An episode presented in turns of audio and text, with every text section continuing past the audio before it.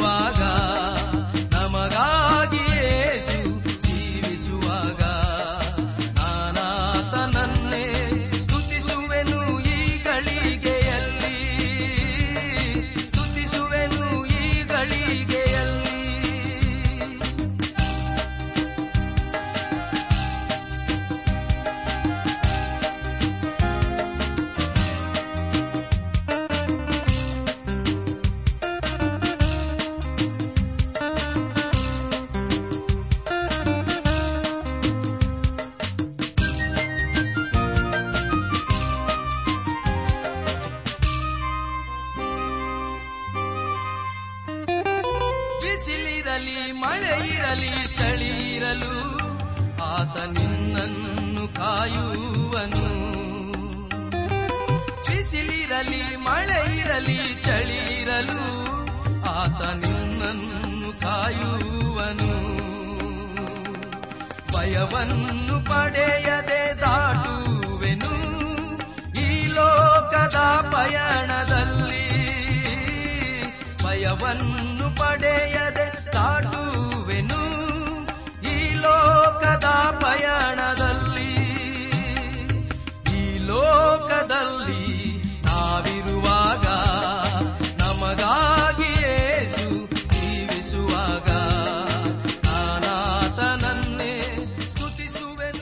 ಆತ್ಮೀಕ ಸಹೋದರ ಸಹೋದರಿ, ದೇವರ ವಾಕ್ಯವನ್ನು ಧ್ಯಾನ ಮಾಡುವ ಮುನ್ನ ಕರ್ತನ ಸಮ್ಮುಖದಲ್ಲಿ ನಮ್ಮನ್ನು ತಗ್ಗಿಸಿಕೊಳ್ಳುವುದಲ್ಲದೆ ನಮ್ಮ ನಮ್ಮ ಸತ್ಯವೇದಗಳನ್ನು ತೆಗೆದು ದೇವರ ವಾಕ್ಯವನ್ನು ಭಯಭಕ್ತಿಯಿಂದ ಧ್ಯಾನ ಮಾಡೋಣ. ಆಗ ಖಂಡಿತವಾಗಿ ದೇವರು ನಮ್ಮನ್ನು ತನ್ನ ಜೀವಳ ವಾಕ್ಯಗಳ ಮೂಲಕ ಆಶೀರ್ವಸಲಿದ್ದಾನೆ ಕಳೆದ ಕಾರ್ಯಕ್ರಮದಲ್ಲಿ ನಾವು ಸತ್ಯವೇದದಲ್ಲಿ ಇಪ್ಪತ್ಮೂರನೇ ಪುಸ್ತಕವಾಗಿರುವ ಯೇಷಾನು ಬರೆದಂತಹ ಪ್ರವಾದನ ಗ್ರಂಥ ಎಂಟನೇ ಅಧ್ಯಾಯ. ಒಂದರಿಂದ ಇಪ್ಪತ್ತೆರಡನೇ ವಚನಗಳನ್ನು ಧ್ಯಾನ ಮಾಡಿಕೊಂಡು ಅದರ ಮೂಲಕ ನಮ್ಮ ನಿಜ ಜೀವಿತಕ್ಕೆ ಬೇಕಾದ ಅನೇಕ ಆತ್ಮೀಕ ಪಾಠಗಳನ್ನು ಕಲಿತುಕೊಂಡು ಅನೇಕ ರೀತಿಯಲ್ಲಿ ಆಶೀರ್ವಿಸಲ್ಪಟ್ಟಿದ್ದೇವೆ. ಇದೆಲ್ಲ ದೇವರ ಮಹಾ ಕೃಪೆಯಾಗಿದೆ ದೇವರಿಗೆ ಮಹಿಮೆಯುಂಟಾಗಲಿ. ಇಂದು ನಾವು ಯೇಷ ಪ್ರವಾದನ ಗ್ರಂಥ ಒಂಬತ್ತನೇ ಅಧ್ಯಾಯ ಒಂದರಿಂದ ಇಪ್ಪತ್ತೊಂದನೇ ವಚನಗಳನ್ನು ಧ್ಯಾನ ಮಾಡಿಕೊಳ್ಳೋಣ. ಪ್ರಿಯ ದೇವಜನರೇ ಈ ವಚನಗಳಲ್ಲಿ ಬರೆಯಲ್ಪಟ್ಟಿರುವಂತಹ ಮುಖ್ಯ ಪ್ರಸ್ತಾಪ, ದಾವಿದನ ವಂಶದಿಂದ ಒಬ್ಬ ವರದ ಮಗನು ಹೊಟ್ಟೆ ಬರುವನು ಎಂಬುದಾಗಿ. ಪ್ರಿಯ ದೇವಜನರೇ ಅನೇಕ ವಿಶ್ವಾಸಿಗಳಿಗೆ ಈ ಅಧ್ಯಾಯವು ಬಹಳ ಪರಿಚಯವಾಗಿದೆ. ಅದಕ್ಕೆ ಕಾರಣ ಇದರಲ್ಲಿ ನಾವು ಯೇಸುಕ್ರಿಸ್ತನ ಜನನದ ಕುರಿತು ತಿಳಿಕೊಳ್ಳುತ್ತೇವೆ ಯೇಷ ಪ್ರವಾದನೆ ಗ್ರಂಥ ಒಂಬತ್ತನೇ ಅಧ್ಯಾಯ ಆರನೇ ವಚನದಲ್ಲಿ ಹೀಗೆ ಓದುತ್ತೇವೆ ವರದ ಮಗನು ನಮಗೆ ದೊರೆತನು. ಆಡಳಿತವು ಅವನ ಬಾಹುವಿನ ಮೇಲೆ ಇರುವುದು. ಅದ್ಭುತ ಸ್ವರೂಪನು, ಆಲೋಚನಾ ಕರ್ತನು, ಪರಾಕ್ರಮೆಯಾದ ದೇವರು, ನಿತ್ಯನಾದ ತಂದೆ, ಸಮಾಧಾನದ ಪ್ರಭು ಎಂಬು ಆತನ ಹೆಸರು ಎಂಬುದಾಗಿ. ಪ್ರಿಯ ದೇವಜನರೇ, ಇಲ್ಲಿ ಯೇಸು ಕ್ರಿಸ್ತನ ಹೆಸರಿನ ಕುರಿತು ತಿಳಿಸಲಾಗಿದೆ.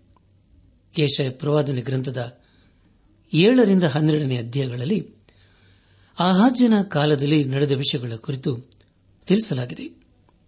ಏಷನು ಪ್ರವಾದನೆಯನ್ನು ಬರೆದ ಕಾಲದಲ್ಲಿ ಅರಸನಾದ ಆಹಾಜನು ಕೆಟ್ಟ ಅರಸನಾಗಿದ್ದನು.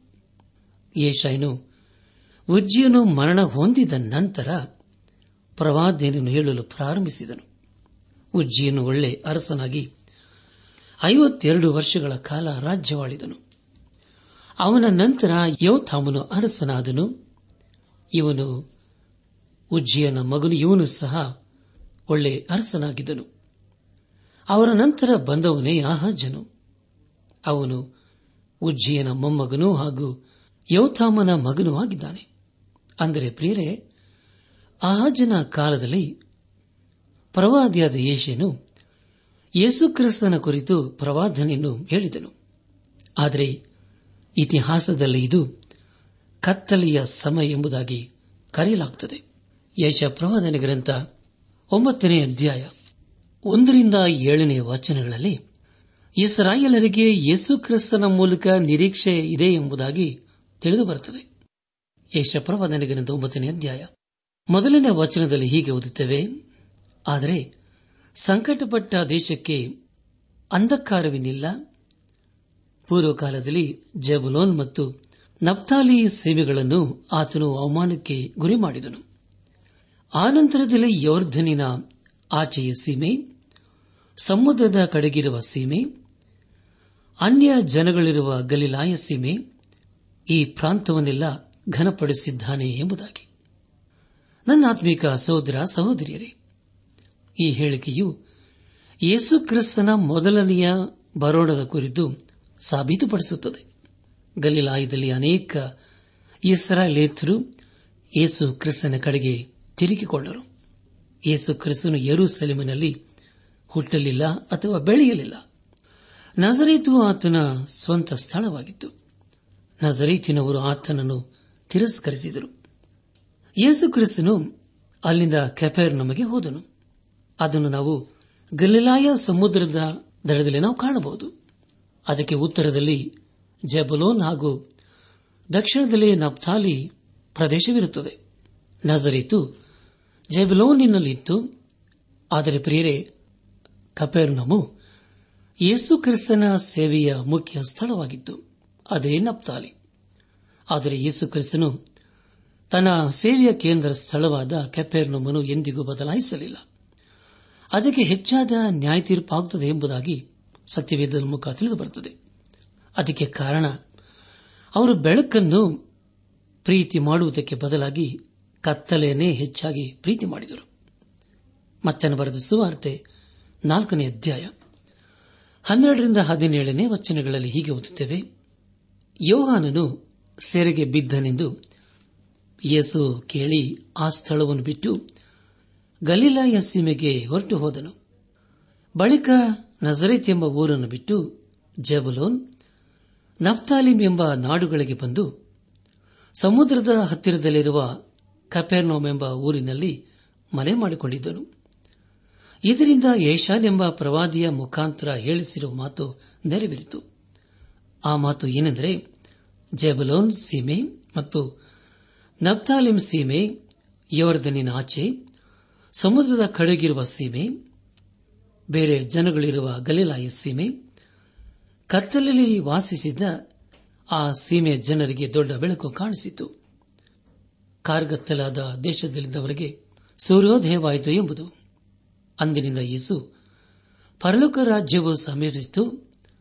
ದೇವರ ಕಡೆಗೆ ತಿರುಗಿಕೊಳ್ಳಿರಿ ಎಂದು ಸಾರಿ ಹೇಳುವುದಕ್ಕೆ ಪ್ರಾರಂಭಿಸಿದನು ಎಂಬುದಾಗಿ. ನನ್ನ ಆತ್ಮೀಕ ಸಹೋದರ ಸಹೋದರಿಯರೇ, ದಯಮಾಡಿ ಗಮನಿಸಿ, ಇಲ್ಲಿ ಬರೆದಿರುವ ಎಲ್ಲಾ ಸಂಗತಿಗಳು ಸತ್ಯವಾಗಿವೆ. ಯೇಷ ಪ್ರವಾದನೆ ಗ್ರಂಥ ಒಂಬತ್ತನೇ ಅಧ್ಯಾಯ ಎರಡನೇ ವಚನದಲ್ಲಿ ಹೀಗೆ ಓದುತ್ತೇವೆ.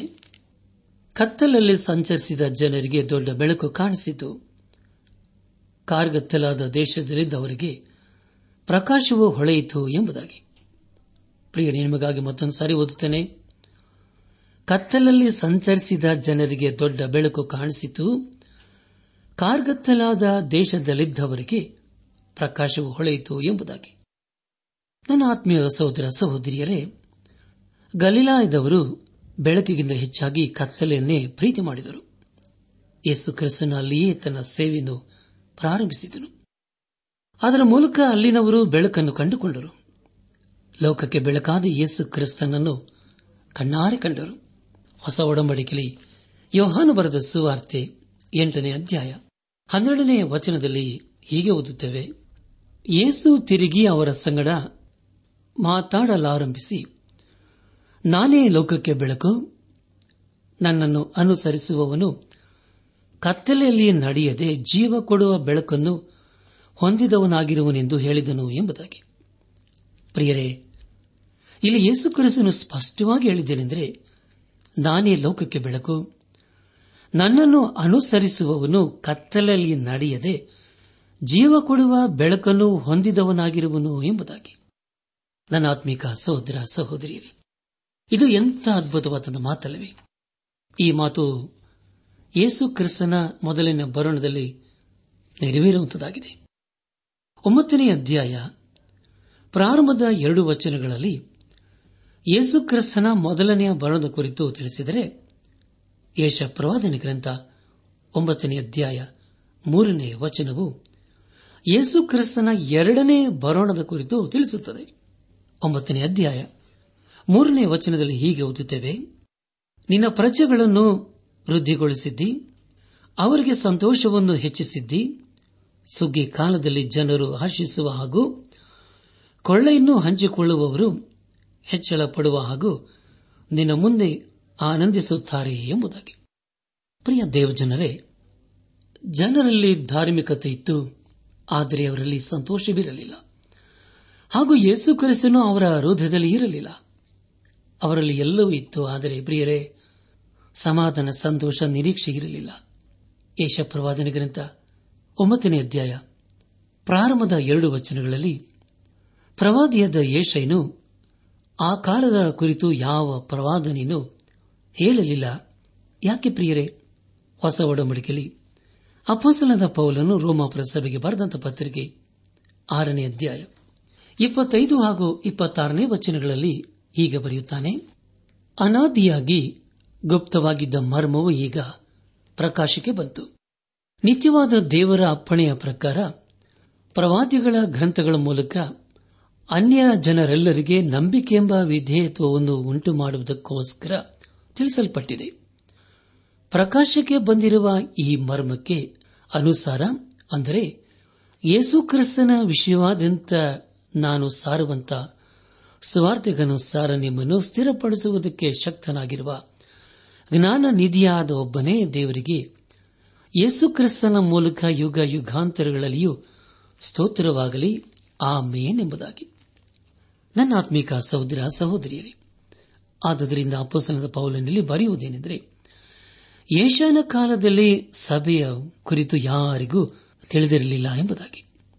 ಉಳಿದ ವಚನವು ಇಸ್ರಾಯಿಲರ ಕುರಿತು ತಿಳಿಸಿಕೊಡುತ್ತದೆ ಅದರಲ್ಲಿ ಈಗ ಅರಸನಾದ ಹಾಜನು ಅಧಿಕಾರ ನಡೆಸುತ್ತಿದ್ದಾನೆ.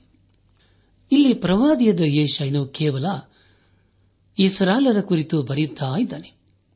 ತಮ್ಮ ಧ್ಯಾನವನ್ನು ಮುಂದುವರೆಸಿ. ಯೇಷ ಪ್ರವಾದನೆ ಗ್ರಂಥ ಒಂಬತ್ತನೇ ಅಧ್ಯಾಯ. ನಾಲ್ಕನೇ ವಚನವನ್ನು ಓದುವಾಗ ಅವರಿಗೆ ಭಾರವಾದ ನೊಗವನ್ನು, ಬೆನ್ನನ್ನು ಹೊಡೆದ ಕೋಲನ್ನು ಬಿಟ್ಟಿ ಹಿಡಿದವನ ದೊಣ್ಣೆಯನ್ನು ಮಿಧ್ಯಾನಿನ ನಾಶ ದಿನದಲ್ಲಿ ಮುರಿದು ಬಿಟ್ಟಂತೆ ಮುರಿದು ಎಂಬುದಾಗಿ. ನನ್ನ ಆತ್ಮಿಕ ಸಹೋದರ ಸಹೋದರಿಯರೇ ಭಾರವಾದ ನೊಗವು ಯಾವಾಗ ಮುರಿಯುತ್ತದೆ? ಯೇಸು ಕ್ರಿಸ್ತನು ಬಂದಾಗ ಅದು ಮುರಿದು ಹೋಗುತ್ತದೆ. ಇಂದು ಯಾಕೆ ಸರಳರು ಸಮಾಧಾನದಲ್ಲಿ ಇಲ್ಲ? ಅವರಲ್ಲಿ ಅನೇಕ ಸಮಸ್ಯೆಗಳು ಇರುವುದಕ್ಕೆ ಕಾರಣವೇನೆಂದರೆ ಪ್ರಿಯರೇ, ಅವರು ಯೇಸು ಕ್ರಿಸ್ತನನ್ನು ತಿರಸ್ಕರಿಸಿದ್ದೇ ಆಗಿದೆ. ತಮ್ಮ ಮೆಸ್ಸಿಯನ್ನು ಅವರು ಈಗ ಮರೆತು ಹೋಗಿದ್ದಾರೆ. ಹೊಳೆಯುವವನ ಶಕ್ತಿಯು ಯೇಸು ಕ್ರಿಸ್ತನು ಬಂದಾಗ ಸಂಪೂರ್ಣವಾಗಿ ಅಳೆದು ಹೋಗುತ್ತದೆ. ಒಂಬತ್ತನೇ ಅಧ್ಯಾಯ. ಐದನೇ ವಚನದಲ್ಲಿ ಹೀಗೆ ಓದುತ್ತೇವೆ. ಯುದ್ಧದ ಗದ್ದಲದಲ್ಲಿ ತುಳಿದಾಡಿದವರೆಲ್ಲರ ಮೆಟ್ಟುಗಳು ರಕ್ತದಲ್ಲಿ ಹೊರಲಾಡಿಸಿದ ಉಡುಪುಗಳು ಅಗ್ನಿಗೆ ಆಹಾರವಾಗಿ ಸುಟ್ಟು ಹೋಗುವು ಎಂಬುದಾಗಿ.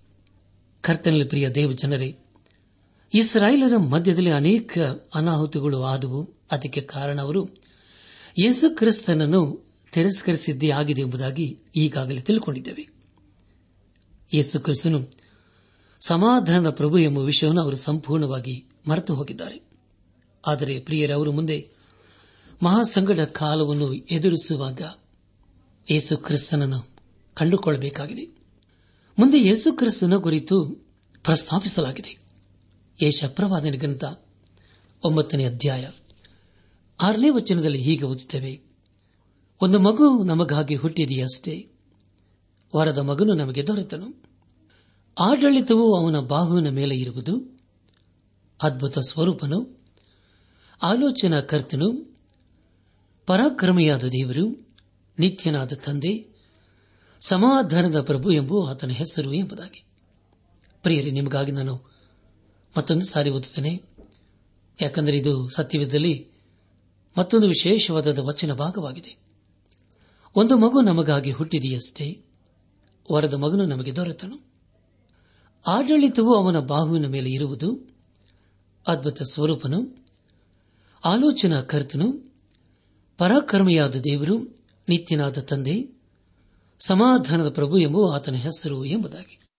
ಪ್ರಿಯ ದೇವಜನರೇ, ಇದು ಹೇಗೆ ಸಾಧ್ಯ? ಇಲ್ಲಿ ನಾವು ಯೇಸು ಕ್ರಿಸ್ತನ ಮೊದಲಿನ ಬರಣದ ಕುರಿತು ತಿಳಿದುಕೊಳ್ಳುತ್ತಾ ಇದ್ದೇವೆ. ಅದರ ಜೊತೆ ಜೊತೆಯಲ್ಲಿ ನಾವು ಎರಡನೇ ಬರಣದ ಕುರಿತು ನಾವು ತಿಳಿದುಕೊಳ್ಳುತ್ತಾ ಇದ್ದೇವೆ. ಏಷಾ ಪ್ರವಾದನ ಗ್ರಂಥದ ಐವತ್ಮೂರನೇ ಅಧ್ಯದಲ್ಲಿ ಯೇಸು ಕ್ರಿಸ್ತನು ಮೊದಲನೇ ಹಾಗೂ ಎರಡನೇ ಬರಣದ ಕುರಿತು ಪ್ರಸ್ತಾಪಿಸಲಾಗಿದೆ. ಯೇಸು ಕ್ರಿಸ್ತನ ಈ ಲೋಕಕ್ಕೆ ಬಂದನೂ, ಆದರೆ ಯೋಹಾನು ಬರೆಸುವಾರ್ತೆ ಒಂದನೇ ಅಧ್ಯಾಯ, ಹನ್ನೊಂದನೇ ವಚನದಲ್ಲಿ ಹೀಗೆ ಓದುತ್ತೇವೆ. ಆತನ ಸ್ವಾಸ್ಥ್ಯಕ್ಕೆ ಬಂದನು. ಆದರೆ ತನ್ನ ಸ್ವಂತ ಜನರೇ ಆತನನ್ನು ಅಂಗೀಕರಿಸಲಿಲ್ಲ ಎಂಬುದಾಗಿ. ಪ್ರಿಯರೇ, ಇದು ಎಂಥ ದುಃಖಕರವಾದಂಥ ಸಂಗತಿಯಲ್ಲವೇ. ಯೇಸು ಕ್ರಿಸ್ತನು ಬೆರ್ಲಹೇವಿನಲ್ಲಿ ಜನಿಸಿದನು. ಆದರೆ ಆತನನ್ನು ಇಸ್ರಾಯೇಲರು ತಮ್ಮ ಹೃದಯಗಳಲ್ಲಿ ಅಂಗೀಕರಿಸಿಕೊಳ್ಳಲಿಲ್ಲ. ಕುರುಬರು ಆತನನ್ನು ಕಂಡುಕೊಂಡರು ಜಯಿಸರು ಬೇರೆ ಬೇರೆ ದೇಶದವರು ಅಲ್ಲಿಗೆ ಬಂದು ಆತನನ್ನು ಆರಾಧಿಸಿದರು. ಯೇಷ ಪ್ರವಾದನ ಗ್ರಂಥದ ಒಂಬತ್ತನೇ ಅಧ್ಯದ ಆರನೇ ವಚನವನ್ನು ನಾವು ನಿಧಾನವಾಗಿ ಓದುವಾಗ, ಯೇಸು ಕ್ರಿಸ್ತನ ಮೊದಲನೆಯ ಬರಣವು ನಮ್ಮ ನೆನಪಿಗೆ ತರುತ್ತದಲ್ಲವೇ? ಇಸ್ರಾಲರ ಕುರಿತು ಯೇಷ ಪ್ರವಾದನ ಗ್ರಂಥ ಅರವತ್ತಾರನೇ ಅಧ್ಯಾಯ ಏಳು ಹಾಗೂ ಎಂಟನೇ ವಚನಗಳಲ್ಲಿ ಹೀಗೆ ಓದುತ್ತೇವೆ, ಆಹಾ ಬೇನೆ ತಿನ್ನುವುದರೊಳಗೆ ಹೆರಿಗೆಯಾಯಿತು. ಪ್ರಸವ ವೇದನೆ ಇನ್ನೂ ಕಾಣದಿರುವಲ್ಲಿ ಗಂಡನ್ನು ಹಡೆದಳು. ಇಂಥ ಸುದ್ದಿಯನ್ನು ಯಾರು ಕೇಳಿದ್ದಾರೆ? ಇಂಥ ಸಂಗತಿಯನ್ನು ಕಂಡವರಾರು.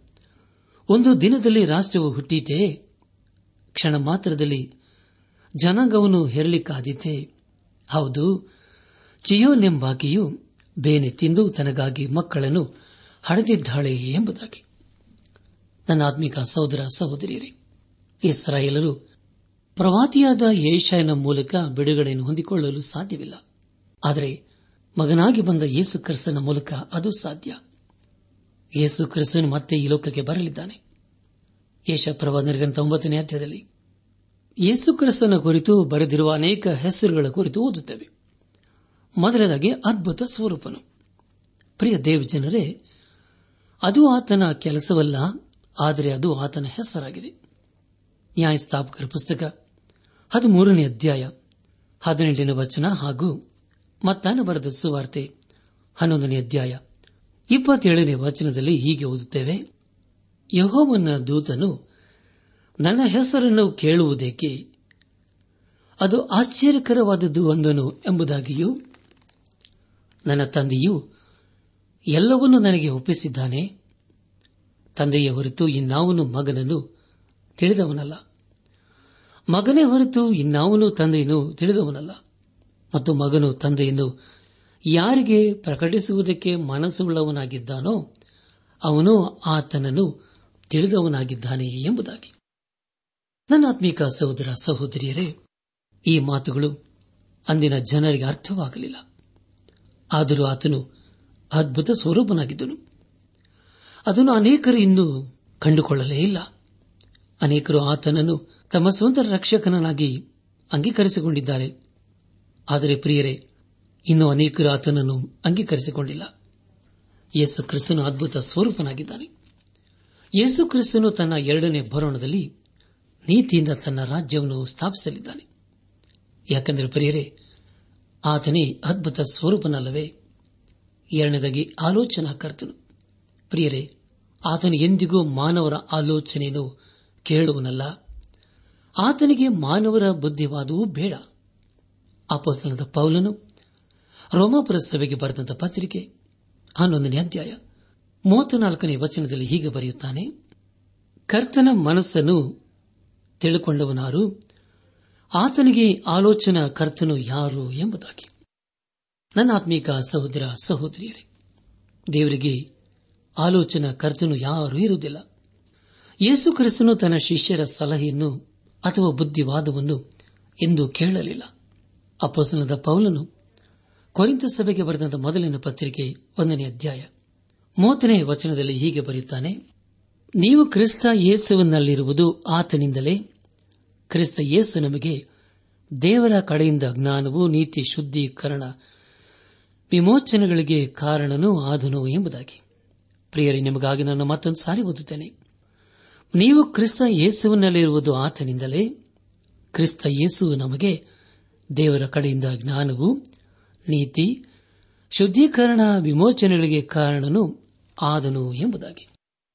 ನನ್ನ ಆತ್ಮೀಕ ಸಹೋದರ, ಸಹೋದರಿಯರೇ, ಯೇಸು ಕ್ರಿಸ್ತ ನಮಗೆ ದೇವರ ಕಡೆಯಿಂದ ಬಂದಂತ ಜ್ಞಾನವು, ನೀತಿ, ಶುದ್ಧೀಕರಣವೂ ಆಗಿದ್ದಾನೆ. ನಾವು ನಮ್ಮ ಸಹಾಯಕ್ಕಾಗಿ ಯೇಸು ಕ್ರಿಸ್ತನ ಬಳಿಗೆ ಹೋಗಬೇಕು. ಮೂಲದಾಗಿ ಪರಾಕ್ರಮಿಯಾದ ದೇವರು. ಅಂದರೆ ಪ್ರಿಯರೇ, ಯೇಸು ಕ್ರಿಸ್ತನಿಗೆ ಎಲ್ಲ ಅಧಿಕಾರ ಕೊಡಲಾಗಿದೆ. ಆತನೇ ಸರ್ವಶಕ್ತನಾದಂಥ ದೇವರಾಗಿದ್ದಾನೆ. ಆಕಾಶದ ಕೆಳಗೆ ಭೂಮಿ ಮೇಲೆ ಎಲ್ಲ ಅಧಿಕಾರ ಆತನಿಗೆ ಮಾತ್ರ ಕೊಡಲಾಗಿದೆ. ನಾಲ್ಕನೇದಾಗಿ, ನಿತ್ಯನಾದ ತಂದೆ. ಅಂದರೆ ಪ್ರಿಯರೇ, ಆತನು ಎಲ್ಲಾ ಸೃಷ್ಟಿಗೆ ಮೂಲನೂ ಹಾಗೂ ಸೃಷ್ಟಿಕರ್ತನು ಎಂದರ್ಥ. ದಯಮಾಡಿ ಈಗ ನಾನು ಹೇಳುವಂತಹ ವಚನಗಳನ್ನು ಬರೆದುಕೊಳ್ಳಿರಿ. ಯೋಹಾನು ಬರೆಸುವಾರ್ತೆ ಒಂದನೇ ಅಧ್ಯಾಯ ಮೂರನೇ ವಚನ. ಅಪೋಸನದ ಪೌಲನು ಕೊಲೆಸಿ ಸಭೆಗೆ ಬರೆದಂತಹ ಪತ್ರಿಕೆ ಒಂದನೇ ಅಧ್ಯಾಯ ಹದಿನಾರನೇ ವಚನ. ಹಾಗೂ ಇಬ್ರಿಯರಿಗೆ ಬರೆದ ಪತ್ರಿಕೆ ಒಂದನೇ ಅಧ್ಯಾಯ ಪ್ರಾರಂಭದ ಎರಡು ವಚನಗಳು. ಪ್ರಿಯ ದೇವಜನರೇ, ಈ ವಚನಗಳಲ್ಲಿ ಹೀಗೆ ಓದುತ್ತೇವೆ. ಆತನ ಮೂಲಕವಾಗಿ ಸಮಸ್ತ ಉಂಟಾಯಿತು. ಉಂಟಾಗಿರುವ ವಸ್ತುಗಳಲ್ಲಿ ಆತನಿಲ್ಲದೆ ಒಂದಾದರೂ ಉಂಟಾಗಲಿಲ್ಲ ಎಂಬುದಾಗಿಯೂ ಭೂಪರ ಲೋಕಗಳಲ್ಲಿರುವ ದೃಶ್ಯ ಅದೃಶ್ಯವಾದಗಳೆಲ್ಲವೂ ಸಿಂಹಾಸನಗಳಾಗಲಿ, ಪ್ರಭುತ್ವಗಳಾಗಲಿ, ದೊರೆತನಗಳಾಗಲಿ, ಅಧಿಕಾರಗಳಾಗಲಿ ಆತನಲ್ಲಿ ಸೃಷ್ಟಿಸಲ್ಪಟ್ಟವು. ಸರ್ವವೂ ಆತನ ಮುಖಾಂತರವಾಗಿಯೂ ಆತನಿಗೋಸ್ಕರವಾಗಿಯೂ ಸೃಷ್ಟಿಸಲ್ಪಟ್ಟಿತು ಎಂಬುದಾಗಿಯೂ ಪುರಾತನ ಕಾಲದಲ್ಲಿ ನಮ್ಮ ಪಿತೃಗಳ ಸಂಗಡ ಪ್ರವಾದಿಗಳ ಬಾಯಿಂದ ಭಾಗಭಾಗವಾಗಿಯೂ ವಿಧ ವಿಧವಾಗಿಯೂ ಮಾತಾಡಿದ ದೇವರು, ಈ ಅಂತ್ಯ ದಿನಗಳಲ್ಲಿ ನಮ್ಮ ಸಂಗಡ ಮಗನ ಮುಖಾಂತರ ಮಾತಾಡಿದ್ದಾನೆ. ಈತನನ್ನು ಎಲ್ಲಕ್ಕೂ ಬಾಧ್ಯನನ್ನಾಗಿ ನೇಮಿಸಿದನು. ಈತನ ಮೂಲಕವೇ ಜಗತ್ತನ್ನು ಉಂಟು ಮಾಡಿದನು ಎಂಬುದಾಗಿ. ನನ್ನಾತ್ಮಿಕ ಸಹೋದರ ಸಹೋದರಿಯರ, ಐದನೇದಾಗಿ ಸಮಾಧಾನದ ಪ್ರಭು. ಯೇಸು ಕ್ರಿಸ್ತನು ಈ ಲೋಕಕ್ಕೆ ಬರುವವರಿಗೆ ಲೋಕದಲ್ಲಿ ಸಮಾಧಾನ ಇರುವುದಿಲ್ಲ. ಆತನು ದಾವಿದನ ಸಿಂಹಾಸನವನ್ನು ವಹಿಸಿಕೊಳ್ಳಲಿದ್ದಾನೆ. ಅದು ಆತನ ಎರಡನೇ ಬರೋಣದಲ್ಲಿ ನಡೆಯುತ್ತದೆ. ಆತನ ನೀತಿಯಿಂದಲೂ ನ್ಯಾಯದಿಂದಲೂ ತನ್ನ ಅಧಿಕಾರವನ್ನು ಮಾಡುವನಾಗಿದ್ದಾನೆ. ದೇವರಿಗೆ ಸ್ತೋತ್ರವಾಗಲಿ. ಈ ಸಂದೇಶವನ್ನು ಆಲಿಸುತ್ತಿರುವ ನನ್ನ ಆತ್ಮೀಕ ಸಹೋದರ ಸಹೋದರಿಯರೇ, ಯೇಸು ಕ್ರಿಸ್ತ ನಮ್ಮ ಜೀವಿತದಲ್ಲಿ ಅನೇಕ ಉಪಕಾರಗಳನ್ನು ಮಾಡಿದ್ದಾನೆ. ಅಷ್ಟೇ ಅಲ್ಲದೆ ತಾನು ಯಾರು ಎಂಬುದಾಗಿ ಬಹಳ ಸ್ಪಷ್ಟವಾಗಿ ತನ್ನನ್ನು ತಾನು ಪ್ರಕಟಿಸಿಕೊಂಡಿದ್ದಾನೆ. ತನ್ನನ್ನು ತಾನು ಪ್ರಕಟಿಸಿಕೊಂಡಂತ ಯೇಸು ಕ್ರಿಸ್ತನಿಗೆ ಇಂದೇ ನಮ್ಮ ಜೀವಿತ ಸಮರ್ಪಿಸಿಕೊಂಡು ಆತನ ಮಕ್ಕಳಾಗಿ ನಾವು ಜೀವಿಸುತ್ತಾ ಆತನ ಆಶೀರ್ವಾದಕ್ಕೆ ನಾವು ಪಾತ್ರರಾಗೋಣ. ಹಾಗಾಗುವಂತೆ ತಂದೆಯಾದ ದೇವರು ಯೇಸುಕ್ರಿಸ್ತನ ಮೂಲಕ ನಮ್ಮೆಲ್ಲರನ್ನು ಆಶೀರ್ವದಿಸಿ ನಡೆಸಲಿ.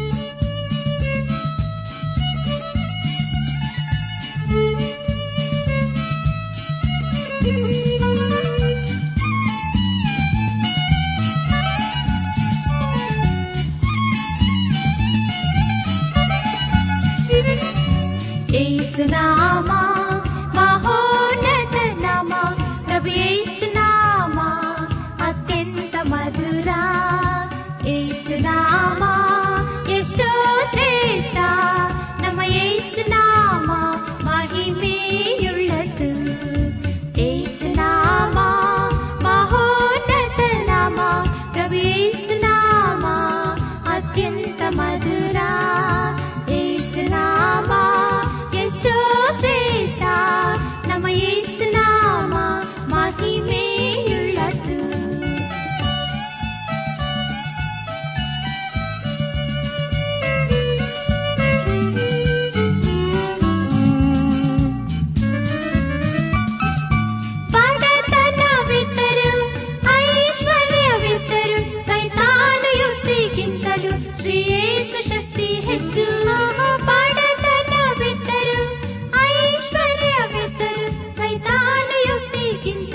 Triste, chefe.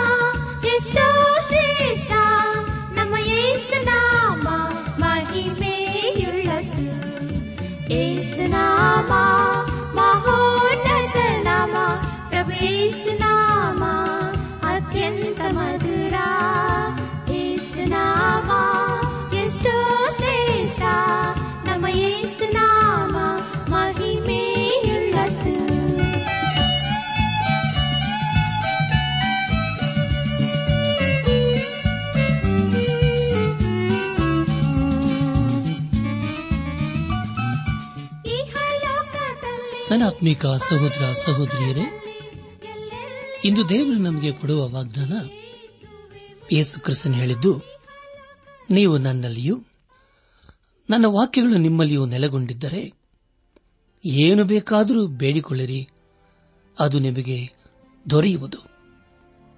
ಯೋಹಾನನು ಬರೆದ ಸುವಾರ್ತೆ ಹದಿನೈದನೇ ಅಧ್ಯಾಯ ಏಳನೇ ವಚನ.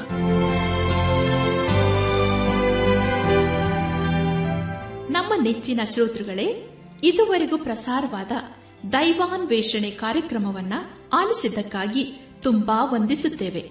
ಸೋಮವಾರದಿಂದ ಶುಕ್ರವಾರದವರೆಗೂ ಪ್ರಸಾರವಾಗುವ ಈ ಕನ್ನಡ ಕಾರ್ಯಕ್ರಮದ ಗುಣಮಟ್ಟವು ಇನ್ನೂ ಉತ್ತಮವಾಗಿ ರೂಪುಗೊಳಿಸಲು ನಿಮ್ಮ ಅಮೂಲ್ಯವಾದ ಸಲಹೆಗಳಿಗಾಗಿ ನಾವು ಎದುರು ನೋಡುತ್ತೇವೆ. ನಿಮ್ಮ ನೆಚ್ಚಿನ ಗೀತೆ ಮರುಪ್ರಸಾರ ಮಾಡಬೇಕಾಗಿ ಕೋರಿದರೆ ನಮ್ಮ ವಿಳಾಸಕ್ಕೆ ಇಂದೇ ಸಂಪರ್ಕಿಸಿ. ನಿಮ್ಮ ಪತ್ರಗಳು ನಮಗೆ ಪ್ರೋತ್ಸಾಹ ನೀಡುವುದಲ್ಲದೆ ನಿಮಗಾಗಿ ನಾವು ಮನಸ್ಸಾರೆ ಪ್ರಾರ್ಥಿಸುತ್ತೇವೆ.